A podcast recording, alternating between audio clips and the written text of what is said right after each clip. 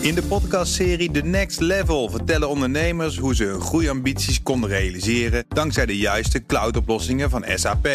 Wat waren de uitdagingen, de oplossingen en hoe ging de uiteindelijke implementatie? Benieuwd naar hun verhalen en hoe zij met behulp van SAP ook hun toekomstige ambities kunnen behalen? Luister de podcast The Next Level via de BNR-app of je favoriete podcast-app.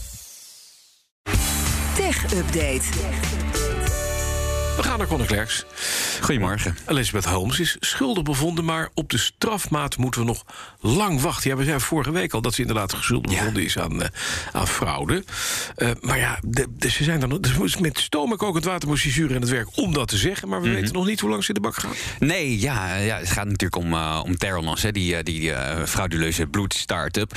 Ja. Um, Holmes, de voormalige topvrouw daarvan, die hoeft voorlopig nog niet de cel in. Want ondanks dus die jury die haar op vier van de elf um, punten op fraudegebied um, oordeelde dat zij ja. de bak in moest, heeft een Amerikaanse rechter beslist dat er pas in september wordt besloten hoe lang dat wordt.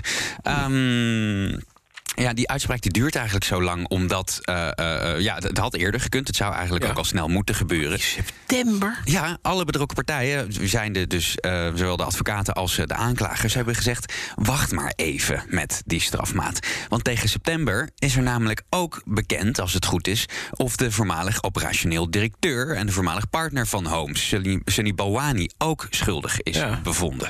Um, en dat aparte proces dat was uitgesteld vanwege de pandemie... maar dat gaat in maart beginnen. Ja. En zou dus voor september ook afgerond Ja, dan kunnen ze, kunnen ze samen de bak in. Ja, dat zou wel gezellig zijn. Ja, gezellig zijn als ex-partners. Ze hebben elkaar echt de tent uitgevochten, ook ja. in de rechtszaal. Hè. Ze heeft gezegd dat ze misbruikt is op uh, fysiek en mentaal gebied... door minister ja. Di Balwani. Die heeft gezegd dat zij gek is. Nee, dat wordt gezellig daar. Ja.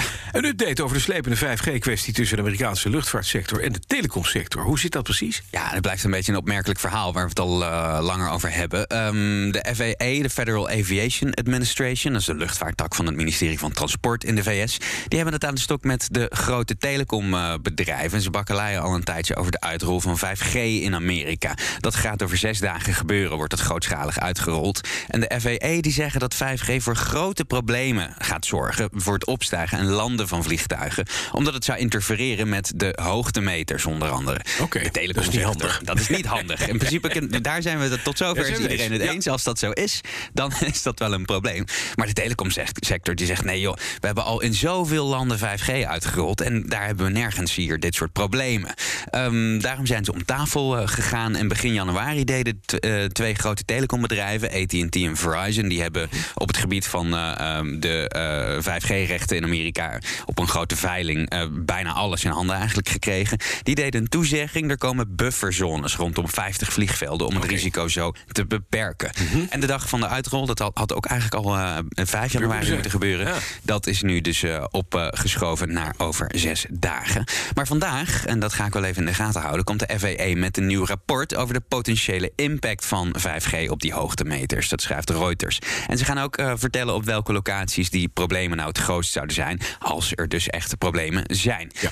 En ook wel handig, ze gaan kijken naar het type hoogtemeters dat gebruikt wordt. Er zijn veel verschillende. Er zijn veel verschillende. En als er uh, types zijn die uh, minder uh, gevoelig zijn voor 5G, ja, dan is het natuurlijk wel een goed idee misschien om die in die andere vliegtuigen ook maar in te bouwen. Ja, dat zou handig zijn. Dan ben je misschien van een klein probleem verlost. Precies. Ja. Cijfers over de wereldwijde verkoop van computers dan, want dat is weer hard gestegen uiteraard. Ja. En we zijn lekker aan het thuiswerken. Ja, inderdaad. Ja, vorig, vorig jaar een toename te zien van 15% ten opzichte van 2020, schrijft nu.nl vanmorgen. Komt inderdaad door het thuiswerken, door het thuisstuderen.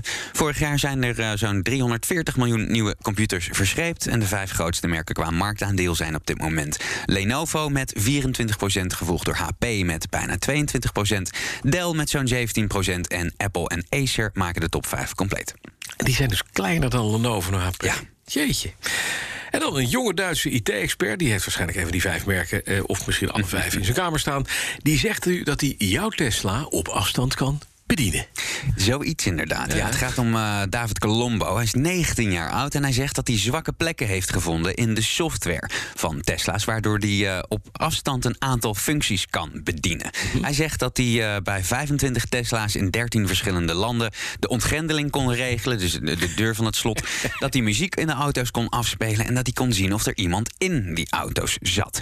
Nou, waarom heeft hij dat nou gedeeld? Hij heeft dat op Twitter gezet en hij zegt dat dat is om de eigenaren te waarschuwen. Oh, Probleem, hij dus wat hij doet is liefde. Ja, het is liefde. wel. ja, het is gewoon voor, voor jou te zien is het gewoon een slimme, slimme jongen.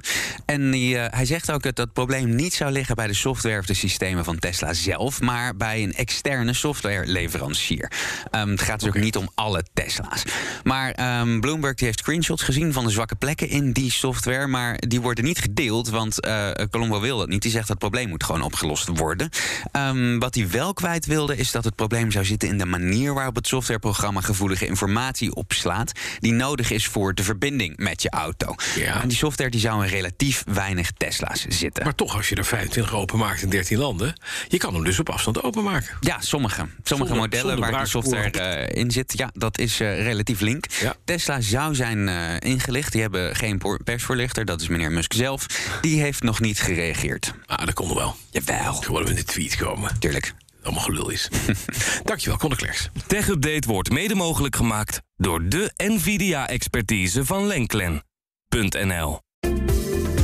In de podcastserie The Next Level vertellen ondernemers hoe ze hun groeiambities konden realiseren dankzij de juiste cloudoplossingen van SAP.